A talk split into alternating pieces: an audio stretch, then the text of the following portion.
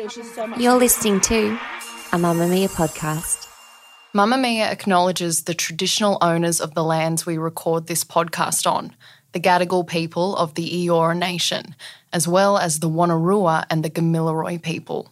We pay our respects to their elders, past and present, and extend that respect to all Aboriginal and Torres Strait Islander cultures.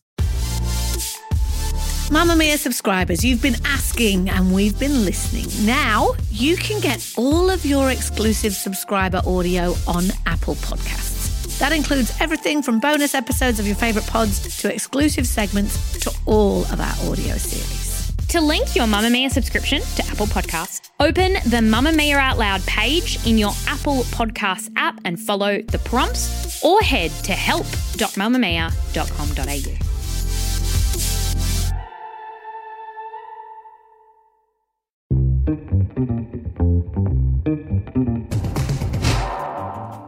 From Mamamia, hi, I'm Emma Gillespie. Welcome to the Quicky, getting you up to speed daily. Here are the evening news headlines for Monday, the 7th of November. A new national anti scam centre will be established, with Australians predicted to be scammed out of $4 billion this year, almost double the money lost last year. Financial Services Minister Stephen Jones has announced $10 million in funding for the Australian Consumer and Competition Commission to tackle the growing issue.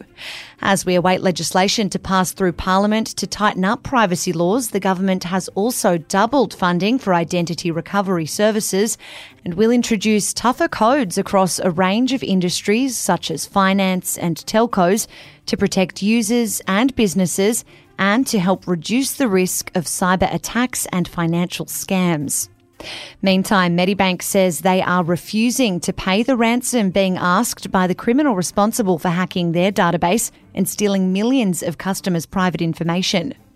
The health insurer has revealed that the names, dates of birth, addresses, phone numbers, and email addresses of some 10 million current and former customers were taken in the breach, along with health claims data for around 160,000 Medibank customers, 300,000 AHM customers and 20,000 international customers. Medibank has not confirmed when the ransom request was made, but it says it will not be paying anything to ensure the data isn't on-sold or used for criminal purposes, saying they are staying in line with the position of the Australian government. Former Prime Minister Tony Abbott thinks Aussie school leavers should be forced to do mandatory national service to give back to their country.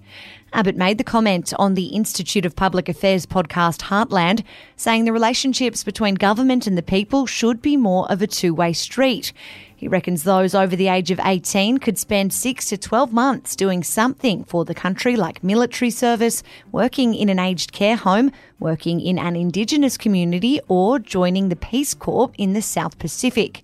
Mr Abbott has not served in the Australian military himself, and there was no mention of the Royal Commission into Defence and Veteran Suicide that's currently investigating the systemic issues and risk factors faced by Australian Defence personnel. Crown Melbourne has been fined more than $100 million for breaching their responsible service obligations.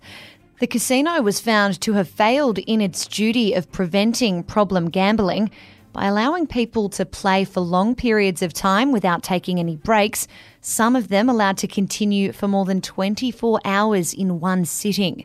The Victorian Gambling and Casino Commission has handed down a $120 million fine, saying Crown has failed in its legal and moral obligations at their Melbourne casino to minimise gambling related harm to customers. And the Jillaroos have scored the biggest victory in Women's Rugby League World Cup history, taking down the French 92 0 in their second group game. The win comes off the back of their 74 0 win over the Cook Islands in their tournament opener. The two time Aussie defending champions looking strong going into their third round match against New Zealand. That's your evening news headlines. If you want more from the Quicky, check out today's deep dive on the science of weight versus health with the amazing Magda Szubanski. Listen to the Quicky to hear Claire's chat with Magda wherever you get your podcasts.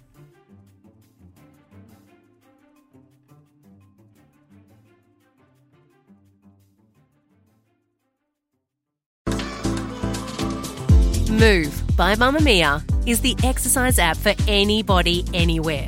And in case you missed it, we dropped a brand new stretching collection that can be used to improve mobility and bookend your favourite sweat sessions.